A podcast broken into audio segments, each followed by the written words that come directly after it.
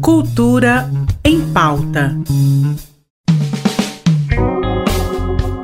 Olá, seja muito bem-vindo a mais uma edição do Cultura em Pauta. Boa segunda-feira e já começo com uma dica para a família inteira. O Flamboyant Shopping recebe a pista de patinação no gelo da Rappel On Eyes. A pista tem aproximadamente 100 metros quadrados. A atração é um sucesso entre visitantes que gostam de aventura e é acompanhada por monitores que repassam algumas dicas para os aventureiros de primeira viagem. Os valores variam de R$ 47 a R$ 67, dependendo do tempo que você quiser patinar. Outra dica importante é obrigatório o uso de meias para brincar. A patinação no gelo do Shopping Flamboyant funciona de segunda a sábado das 10 às 22 horas e aos domingos do meio-dia às 9 da noite. O Centro Cultural Octo Marques traz duas exposições de artistas que atuam e residem aqui na capital. Os trabalhos de Lina Crovinel e Manuela Costa Silva, que propõem ao público reflexões sobre a vida, morte e também sobre elementos singelos do cotidiano. A exposição fica aberta ao público de forma gratuita até o dia 13 de janeiro, sempre de segunda a sexta, das 9 da manhã às 5 horas da tarde. O Centro Cultural Octomax funciona na Rua 4, número 515, no centro da cidade. A exposição individual do artista Ebert Kalassi, intitulada O Outro Lado, chega à Arte Plena Casa Galeria com curadoria de Sandro Torres.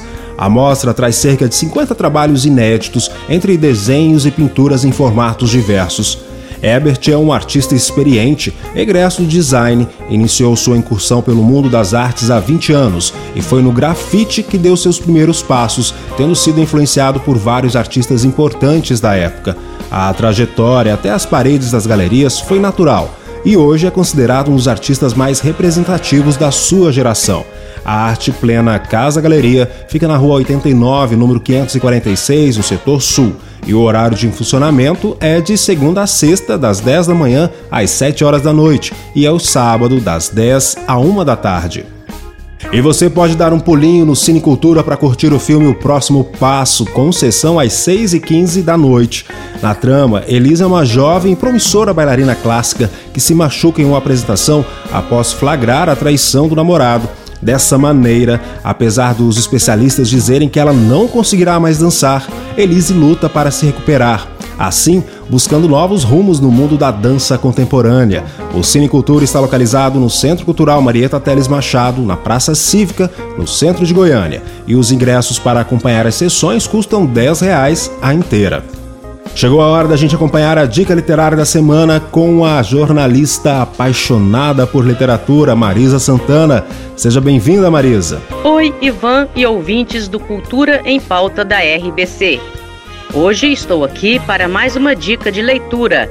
Para quem gosta de romance histórico como eu, recomendo ler o livro Calíope, a Escrava de Atenas, da escritora paulista Cindy Stockler. A autora fez uma pesquisa detalhada da vida e dos costumes desta cidade-estado da Grécia Antiga, na época da Guerra do Peloponeso.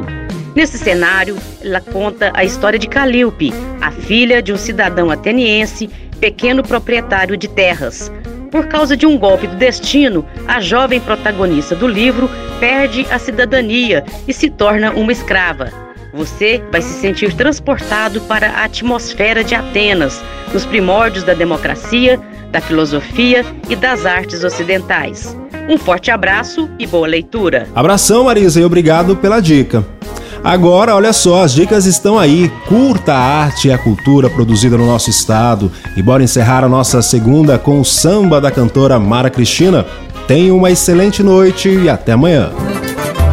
Mas que festa boa, isso é bom pra língua eu pagar. Sem o samba eu não vivo e digo de novo só pra completar. Eu não nasci do samba, mas posso falar. Me apaixonei por ele depois do dia em que eu fui lá. Eu não nasci do samba, mas posso falar. Me apaixonei por ele depois do dia em que eu fui lá. Cultura em Pauta, em parceria com a Secretaria de Cultura do Estado de Goiás.